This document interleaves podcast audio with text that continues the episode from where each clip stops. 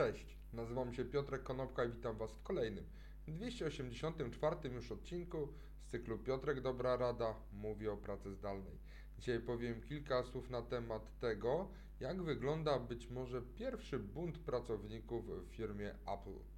W zeszłym tygodniu e, szef Apple wysłał maila do e, pracowników, w którym napisał, że od września trzeba będzie być w biurze co najmniej 3 dni w tygodniu. Natomiast w zeszłym tygodniu również pracownicy Apple'a uruchomili kampanię w odpowiedzi na tego maila.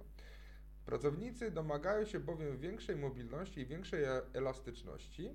E, I ta informacja została przez nich przekazana w wewnętrznym liście, również wysłanym do wszystkich pracowników, a ten list został przechwycony przez portal Diverge.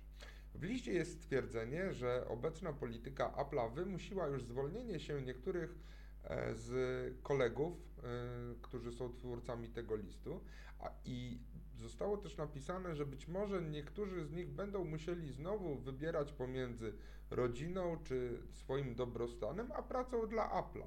Zaś przez ostatni rok czuli się nie tylko niesłuchani, ale kompletnie ignorowani.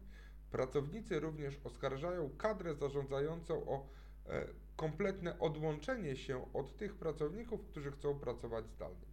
Diverge twierdzi, że list został przesłany przez pracowników Apple'a do swoich kolegów, żeby zebrać pod nim podpisy, natomiast nie jest petycją, pomimo tego, że tak wygląda. Kim, e, Tim Cook, czyli prezes Apple'a, w swoim mailu stwierdził, że brakuje mu po prostu bliskości pracowników i nie jest w tym osamotniony. Jest też informacja, że trzydniowy dzień pracy będzie uśredniony, ale niektóre zespoły będą musiały pracować 4 lub 5 dni w tygodniu. I w tym, y, w odpowiedzi na te stwierdzenia, pracownicy Apple'a wnioskują o to, żeby decyzja o pracy zdalnej by, mogła być podejmowana na poziomie poszczególnych zespołów, a nie na poziomie całej firmy. B powinno pojawić się badanie w firmie obejmujące wszystkich pracowników odnośnie tego tematu praca zdalna czy praca stacjonarna. W momencie, gdy pracownik odchodzi, to takie exit interview również powinno obejmować pytanie o powód zakończenia pracy, również związany z brakiem możliwości świadczenia pracy w modelu zdalnym. Powinien się pojawić również plan na wprowadzenie niepełnosprawności poprzez pracę zdalną, jak również pracownicy chcą, aby firma opublikowała takie porównanie wpływu na środowisko, porównując pracę zdalną i pracę stacjonarną.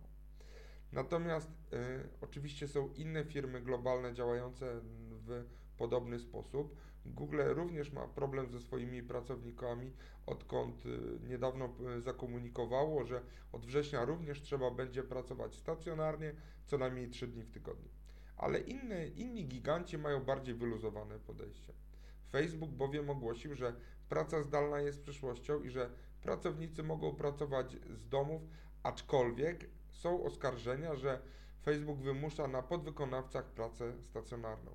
Ale pamiętajmy, że już w maju 2020 roku Twitter ogłosił, że jeśli tylko stanowisko i zadania na to pozwalają, to będzie można już zawsze pracować w tej firmie z domów. Dzięki serdeczne, do zobaczenia i usłyszenia jutro. Na razie.